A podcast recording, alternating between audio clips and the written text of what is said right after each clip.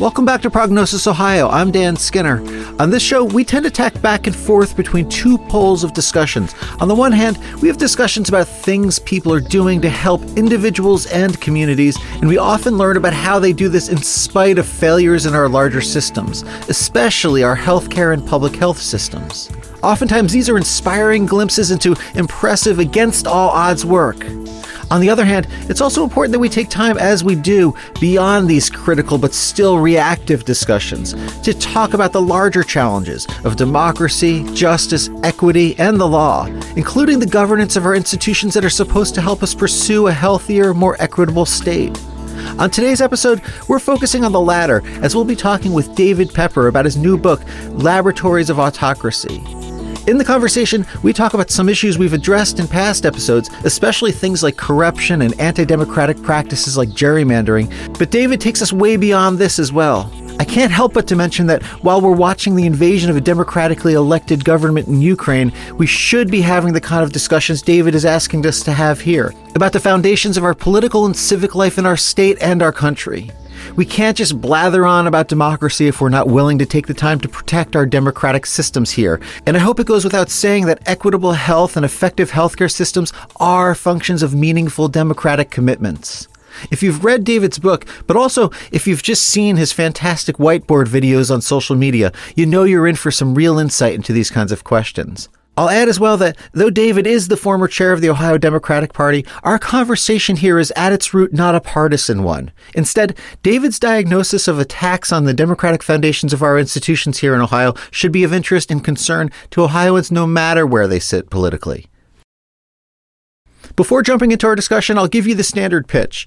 Check out our show notes and past episodes at prognosisohio.com. And while you're there, please consider throwing us a few bucks on our Patreon site so we can keep making these episodes. A really easy and free way to support the show is by sharing this episode with others, but also giving us all the stars you can on your podcast app. You could do that right now, and this is going to help others find the show as well. And finally, while I'm the host, we really do want you to think of this show as yours. So please tell us what issues we should be discussing and who we should have on the show. Okay, that's enough pitching for now. Here's my conversation with David Pepper, author of Laboratories of Autocracy A Wake Up Call from Behind the Lines. David Pepper, thanks so much for being on the show. It's great to have you here. Good to be back. So I, I, try my best, uh, as corny as I might be at times, to avoid too many prognosis puns on the show. It's the you know the name of our show is Prognosis Ohio, but in the case of your book, it's really just too tempting. You begin the book with uh, something of a love song to Ohio. It, it jumps off the pages. You you love the hell out of this state. You give us dozens of reasons why we should as well. Uh, but after telling us why Ohio is this big buildup, this fantastic, wonderful place, you go into detail explaining why these malignant forces in our, our, our, state government, especially in the state legislature, are really working systematically to undermine it. And this is something I've heard from other folks. A couple weeks ago, we had Sherrod Brown on, on this show, and he pointed exactly to the same thing. Corruption in the state legislature is just a huge problem. Uh, the, the frustrations as we've had a state government that is so badly because of corruption and because of indifference and because of misplaced priorities. It's the legislature is always seeming to think about how do we how do we stop employers from working to vaccinate their employees? How do we get more guns in people's hands? I mean, that's sort of the legislature's priorities instead of how do we make the state better? How do we make our public On this show, we tend to talk about health outcomes, disparities, uh, those kinds of things. Can you give us a sense of kind of how do you take the temperature of the health of the state as we currently stand right now? Well, I go through it in the book, you know, and it's it's one of the many. Uh, it's a terrible thing to have to say, but uh, especially, you know, as I I mentioned in the book that in a law school, and I went to school out east, I was literally named most likely to be president of the Cincinnati Board of Tourism, right? Because I always brag about Ohio, and and I always have, and always will, and I do that as you said in the first half of that first chapter. Um, but when it comes to actual outcomes almost any measurement of outcomes in Ohio, those outcomes are plummeting. They aren't where they should be for a state with all that we have going for us. And, you know, one of the areas, and I go through, you know, a number of studies that on multiple health outcomes, um, you know, anywhere from infant mortality, a, a whole number of others, we are literally mired in the low 40s. Uh, in, bl- black infant mortality, 50 um, right. m- most years. And I say in the state, like here we have infrastructure like the Cleveland Clinic, like Cincinnati Children's Hospital, other hospitals. Uh, and it's sort of this, it's sort of symbolic. In this state, we have wonderful sort of private resources and some public resources that you'd think, well, we'd have to be strong when it comes to public health. Well, we're not, and it's and again, measure after measure after measure confirms that we're not 28 or 30, we're 48 or 49. I mean, shockingly low. And the, the, the answer is it's not that we have some innate weakness. And of course, opioid addiction, one of the mm-hmm. worst. You know, I, you can read the book and go through all the specifics. And that turns out to be not just about healthcare. Education, plummeting outcomes. One of the worst in the country with student debt. We're often number one ranked one of the worst with college attainment. Um, our small towns are falling apart, and on and on and on. And and you know, without being too simplistic about it, you know, there's a disconnect because there are still these strengths that put us very high up on the list as a state, but the outcomes are terrible. And and as I try and explain throughout the entire book, so much of it comes back to a state house that is not about public outcomes. Mm-hmm. And they are squandering the great assets of a state. Uh, in many cases, pilfering those assets and giving them away to private players who surround them. Let's let's give an example: for-profit charter school online operations who are right. getting a big amount of public school money, and so the public outcomes are not reflecting the strength of the state, and it's it's mainly reflective. And if you if you start failing in everything, something deeper is wrong, right? And what we have wrong in Ohio is truly broken government. And as I make the case over the course of the book, undemocratic government, corrupt government, not just corrupt in terms of, of you know, HB6 and First Energy, but corrupt in that their number one sort of MO of this state house is taking major public assets and resources and forking them over to private players who profit out of it. That it's sort of bigger corruption than just the individual gotcha scandal. And so part and parcel with that mode of giving away pr- public things to private players so they profit and broader down trickle down economics is that public outcomes will continually fail if that's the MO. And as I try and make the case in the book, all of this is resulting from a system in Ohio and many other states where because of gerrymandering and a number of other factors, state houses have really stopped being essentially healthy or even even meeting the most basic definition of a democracy. And that's why these legislators, they're not behaving as people in a healthy democracy would behave. In fact, on so in so many ways they're behaving the opposite. Yeah. And so outcomes failing, private players living large, politicians reelected no matter what. And the point of my book is to say until we wake up to this, we're going to keep seeing these terrible public outcomes in the state that should rightfully be, be demanding a lot better.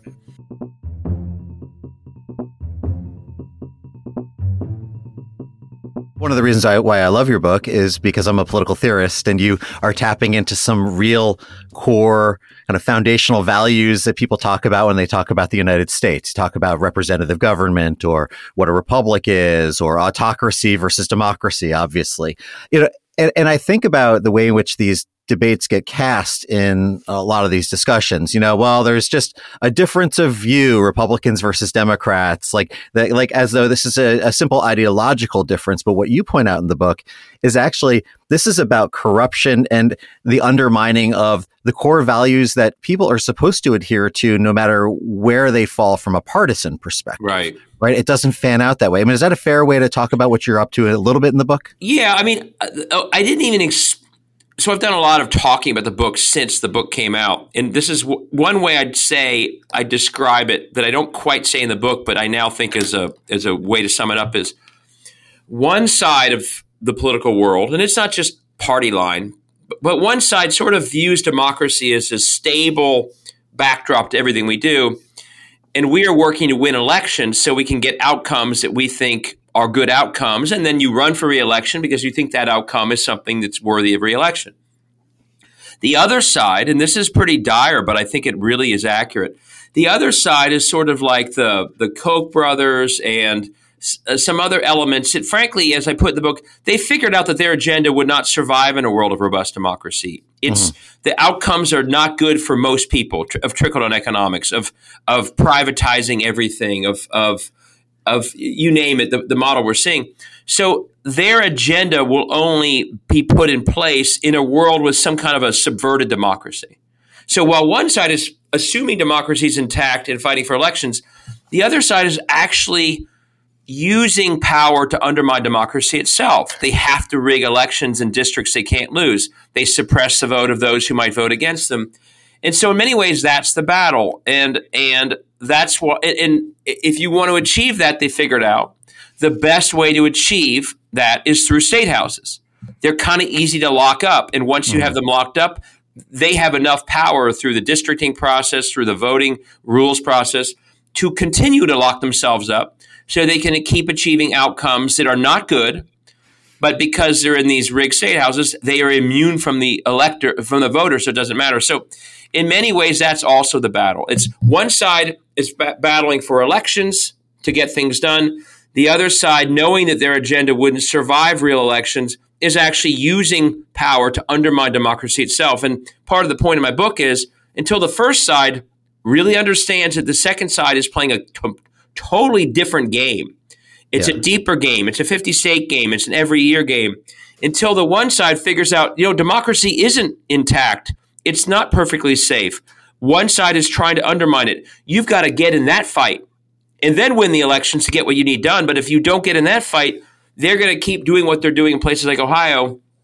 And until everyone sees that for what it is, organizes and participates and legislates accordingly, uh, the one the side that's pulling democracy down to, to do to, to achieve these terrible public outcomes that happen to also dovetail with them doing quite well in life. Mm-hmm. You know, trickle down economics, HB six, for profit charter schools making people millions. Until we get into the game of, of, of frankly fighting for democracy itself, that other side will keep succeeding. And that's really why I wrote the book so sort of frantically to get the word out that that's what's happening. And it's happening through state houses because going back to the founding fathers, people have people some people figured out that state houses, unfortunately, while they can do good things in the right hands, are also the Achilles heel of American governance in the wrong hands and can be used to subvert democracy in ways that we're seeing play out all over the country right now, including Ohio. You know, talking with students that I work with, but also just being active politically around the state, one of the things I've noticed is, you know, people obviously they get uh, motivated by specific issues, things that touch their lives in very specific ways.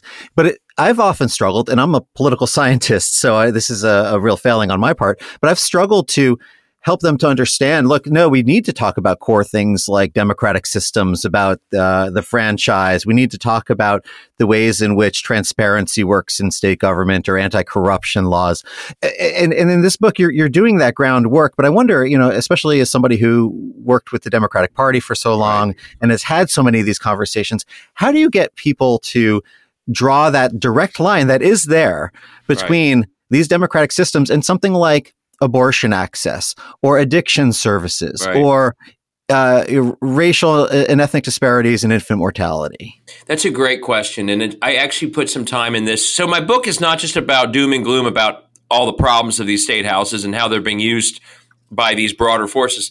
The last third is all about how we how we fight back.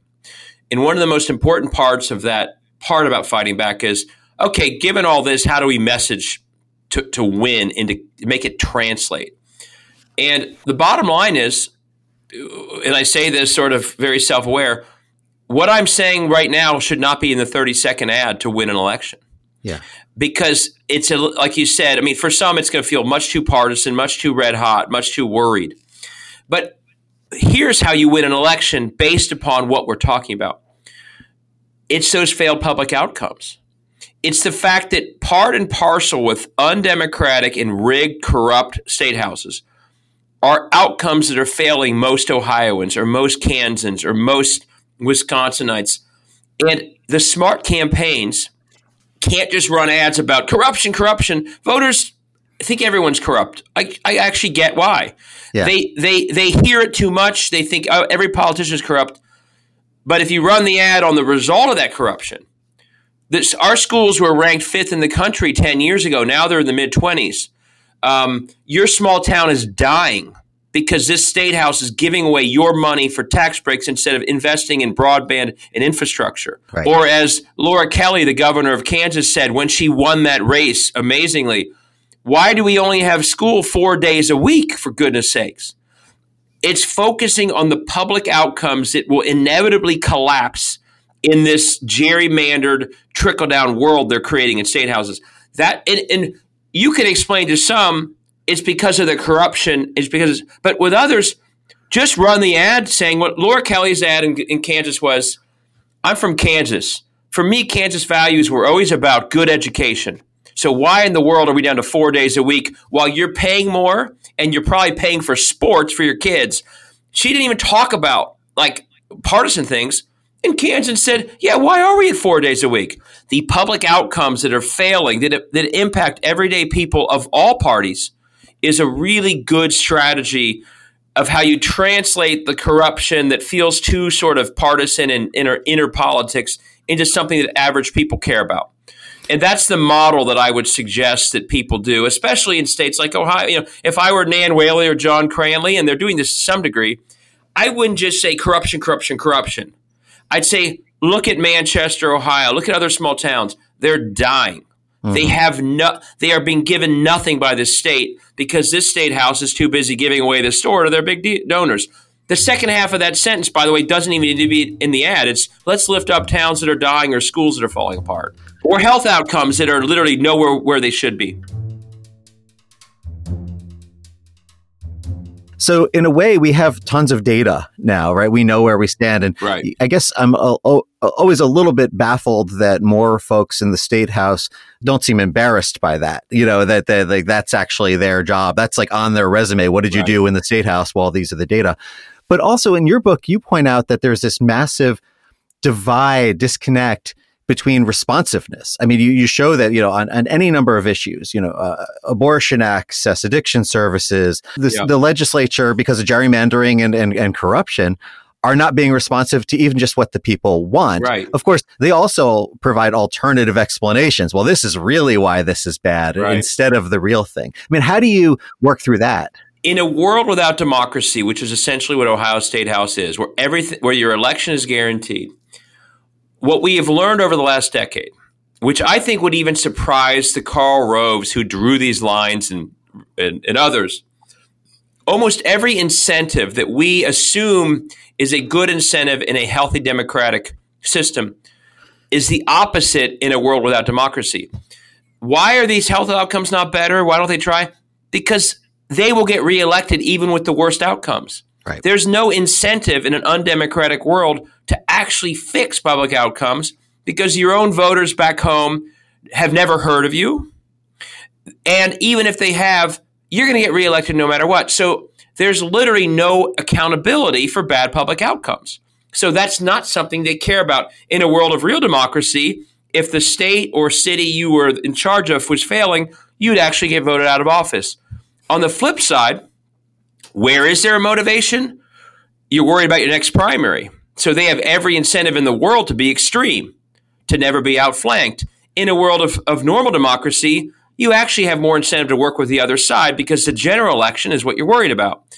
What also, in this world they're in, you have an incentive to make these big private players very happy.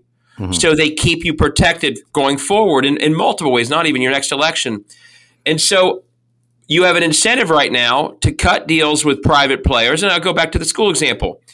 If you make ECOT happy by giving them a lot of public school money, you get a lot of that money yourself, which they all did.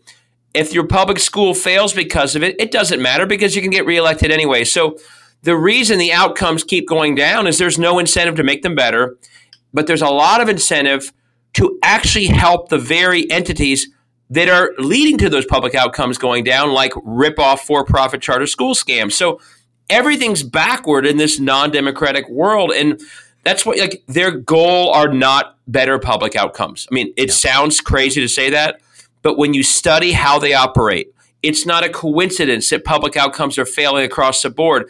It's simply not part of the equation if you're a state house member, the the big the groups that are in their face, whether it be the NRA or pro life or big financial players, they know that these people can get really unpopular things passed and never lose. So if you know that your agenda is full of unpopular things, you know, gun laws that only 20% of the people support, getting rid of Roe v. Wade, which is a minority view, giving away the farm to private players, the one place you can go to get all that stuff done and the people mm-hmm. who do it never worry about the reelection is a state house. So they've become the vehicle. This, they, these guys are focused as much on state houses now as they've been on Washington because the state house is the place – where you can go to get really unpopular things accomplished, anti-majority things accomplished. And and so to keep it all going though, one key is keep these places in a way that they're no longer democratic so they can keep passing these unpopular things. And and here's the sad news. It's ha- it's not happening one state at a time.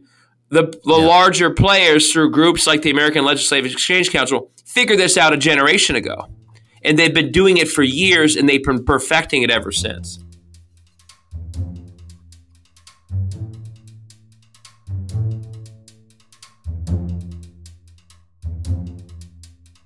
As I was reading your book, you know, I kept thinking about the Medicaid expansion experience we had in 2014. This is, to me, one of the, the rare silver linings in the Kasich administration's otherwise, at least in my view, lamentable record on healthcare, right? And and when you look at uh, when Governor Kasich pushed to expand Medicaid, he called it a, a life or death matter fought with his own party to do it. I, I thought that was an interesting moment within the context of these kinds of uh, laboratories of autocracy you're talking about, because at least on its face, it seemed like something that was based on principle. Of course, there's right. a broader discussion about why a Republican governor might do this.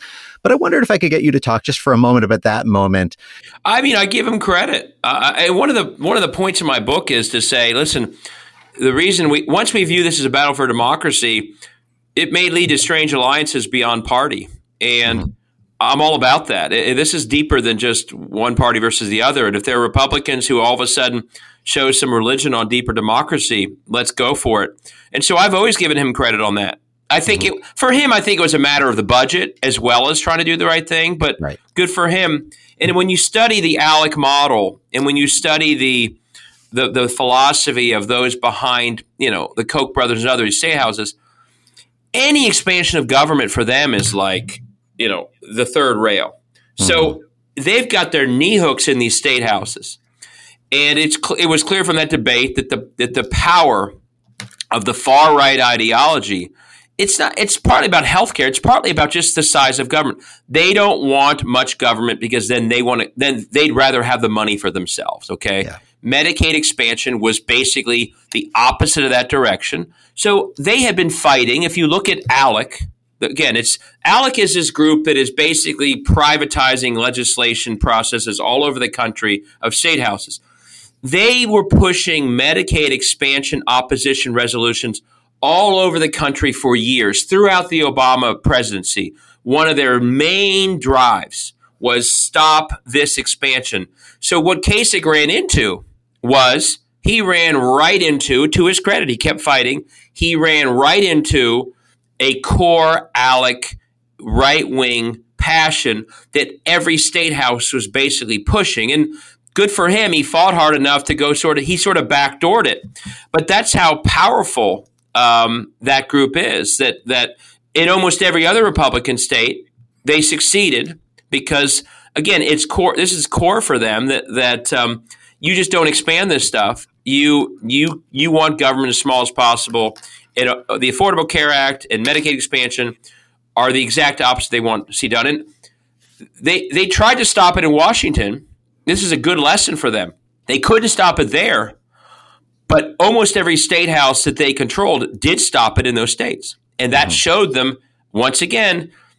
DC is tougher, but man, most state houses, even against a sitting governor would rather fight for you than even against the governor of their own party, and that's that's really what that's a great example. Yeah, and I'll also mention on the on the Medicaid piece, improved and saved a lot of lives in Ohio, which, as your book makes clear from the sort of looking back at what we do really well as a state or have done really well, right. that's what this is supposed to be about. And the numbers are in on this. We know now that it was the right move. It's the number, it's the number one source of treatment for addiction in Ohio.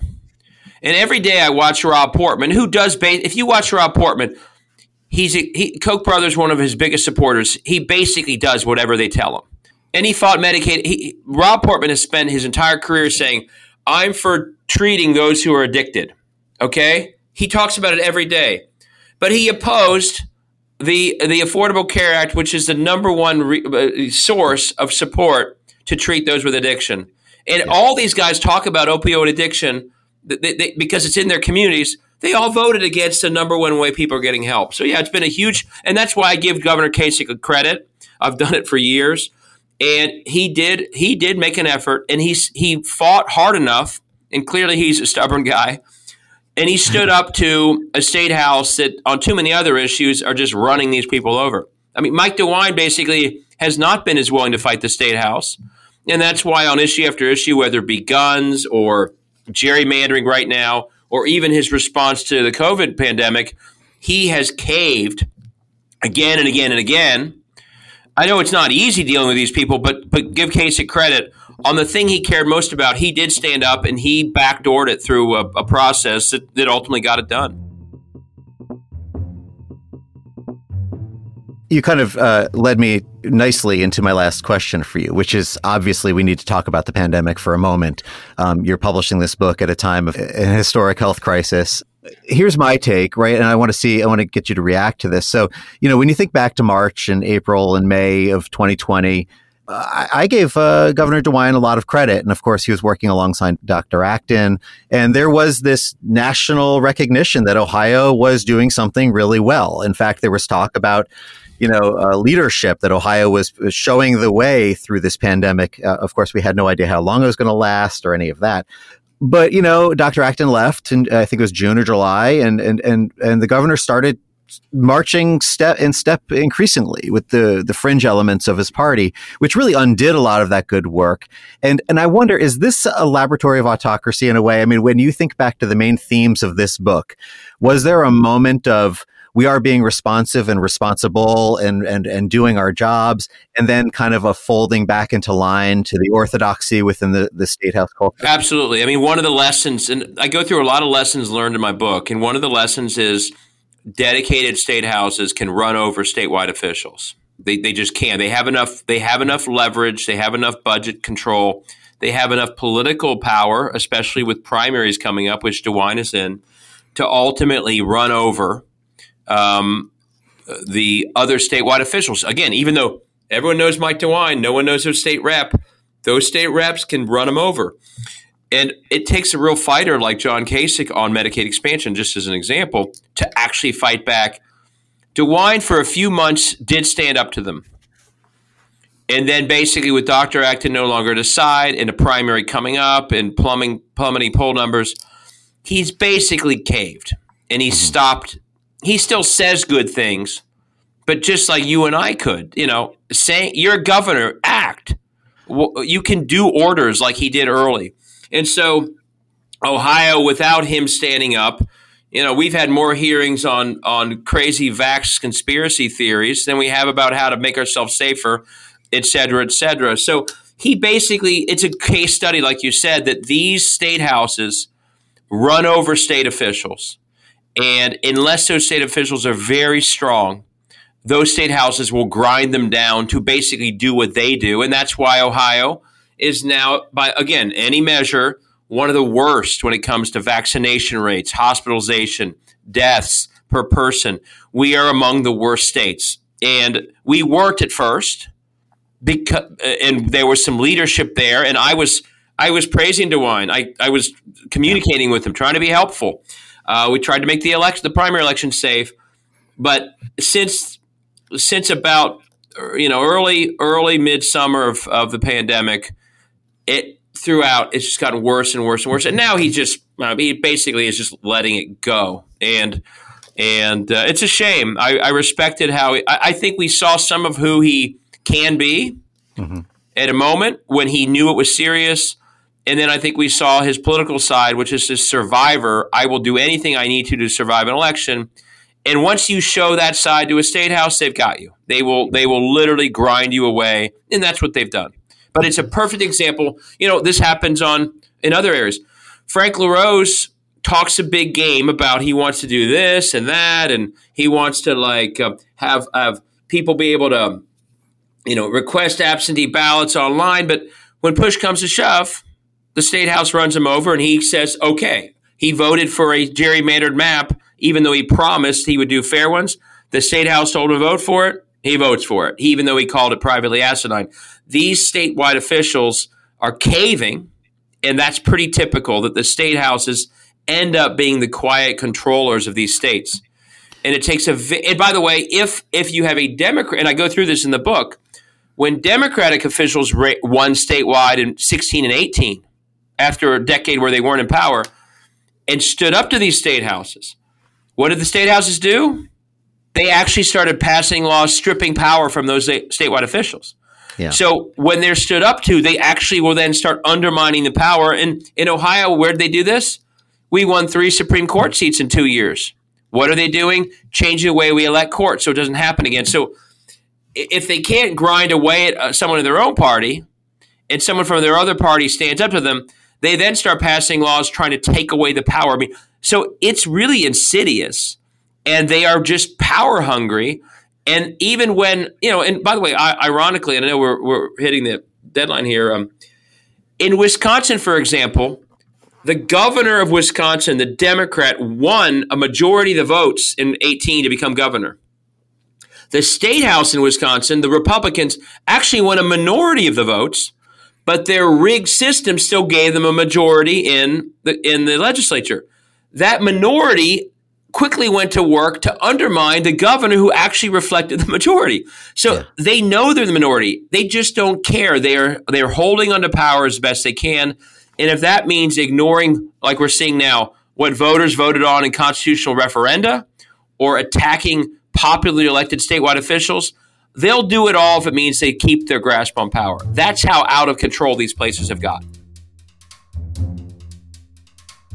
So the title of your book, just to kind of wrap up here, uh, you know, is a, a Laboratories of Autocracy is a play on Justice Louis Brandeis's famous Laboratories of Democracy idea. Right. And the idea there was, you know, states can be innovators and show the way to create, you know, and we have this idea that some states might find a better way to do something, and other states will then, of course, because they want to do better, um, model themselves after that. And and what I was kind of pointing to with the early pandemic is that there seemed to be that kind of a leadership role for Ohio. I think the thing that really gets me, and I just I want a quick reaction from you, if you will.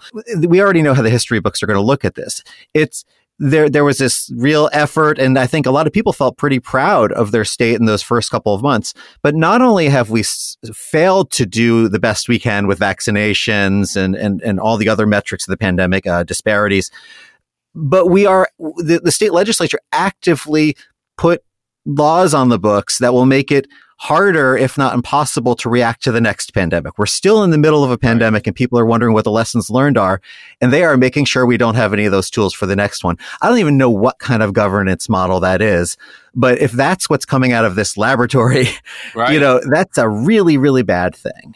It is, and, and I really am glad you bring that up. So the autocracy, you, you, you're correct about the title. And I, the book is very intentional that the word laboratories is also a really important part of it. Yeah. Because there's no accountability in these state houses, they can do the craziest things. Like, you know, Senate Bill 5 was totally unpopular, got crushed in 2011. Ohio believes in collective bargaining. We learned that. Everyone but one person who voted for it got reelected. So we know that they're not accountable. And that gives them the space to always be trying new things. And when they fail, like a laboratory, they learn from the failure. Oh, that didn't work. We'll come back yeah. again next year and do it. That worked. Oh, that worked in Iowa. We'll do it here. That got struck down by the court. We'll change the language so we uh, we accommodate and fix the mistake. So yes, they are they are always getting better, and that also means they're accelerating. They're like you know, you, Frank LaRose said one drop box per county it led to long lines and traffic jams. Most people would say that's terrible. Uh, don't ever do that again.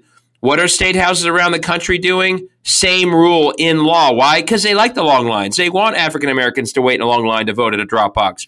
So the point is, whenever they do, I mean, I, it's almost like, you know, we say best practices, they share worst practices. Mm-hmm. They share the things that do damage to democracy or while helping private players. And if it works or it's upheld in court or it looks to be effective, other states do it. And so they are always acting as laboratories and they're oh and that's accelerating and you and it's now more organized than ever. You know, it's not that Frank LaRose is telling people about the drop box stuff. He was advised by one of the key voter suppressors in the country who, who's in a think tank in Washington who clearly clearly is sharing the great success of traffic jams at Ohio polling locations with other states. So they, they really are doing this on steroids at this point. And that's why we will not stop it until we actually bring accountability back into these state houses. Meaning, you pass a crazy law, you yourself actually are worried about your own reelection because of it. Until there's some sense of accountability for your behavior, you, they will keep doing it. And if there isn't, you, do, do you think these guys care if a law is struck down by the Supreme Court? They don't care the taxpayers are paying the, the bill for the defense of it and they get reelected and they get to tell their extreme, you know, the base that they're appealing to, hey, we tried to get rid of abortion after six weeks, or we tried this. They don't care at all. And if, if half of them don't even have a challenger in their gerrymandered district, so they don't face the problem at the election until we make them actually think, wow, I lost office because I did something that was insane. They are never going to stop. And by the way, one other thing we should be doing and it sounds a little bit much. I'm glad that there are people saying Madison Cawthorn should not be able to run for Congress because he was involved in insurrection. Mm-hmm. That's accountability. Okay. That's not a crazy thing to say. In the long arc of history, that actually is what you'd expect people to do. Well, I believe Ohio should say to Matt Huffman, your ignoring of the Constitution in this gerrymandering process has been so egregious. You violate the Constitution knowingly again and again and again. You know, private meetings, not even attempting to follow it. There's a law in Ohio called misconduct in office. And misconduct in office is defined as you you are not fulfilling a legal obligation that is on you. Well, well he's not. It's obvious.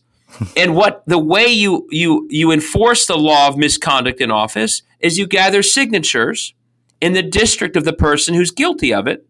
And once they're gathered, you have a trial for their misconduct. And if they're guilty, they're removed from office.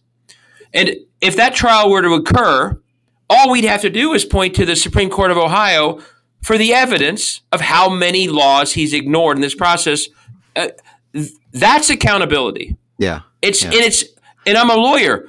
He it's it's also accurate. He is literally openly you know, violating, defying, thumbing his nose at the most basic requirements of the Ohio Constitution, but he does it because he's never held accountable. And I hope, I, you know, at some point, if he keeps doing this, I hope he's found in contempt of court too. By the way, hmm. but the accountability back on the individuals that are behaving this way is the key.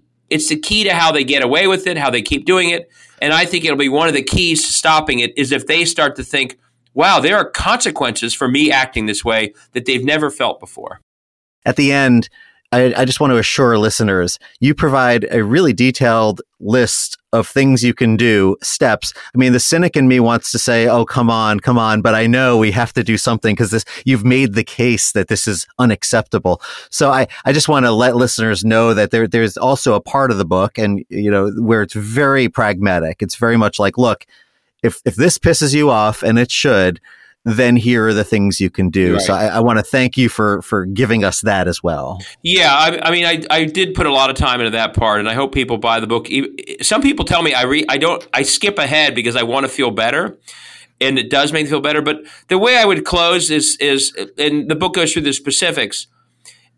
It's basically saying, you know, the Senate has to do X. People who give a lot of money have to do Y. But if you're not a billionaire, if you're not a senator, there, don't just wait around for them. if you're not Stacey Abrams, and none of us are, there are things that you can do in your life, and, and I'll put it this way: every one of us has a footprint in our life that we that we impact our community. Some of them are elected officials, some of them are individual activists.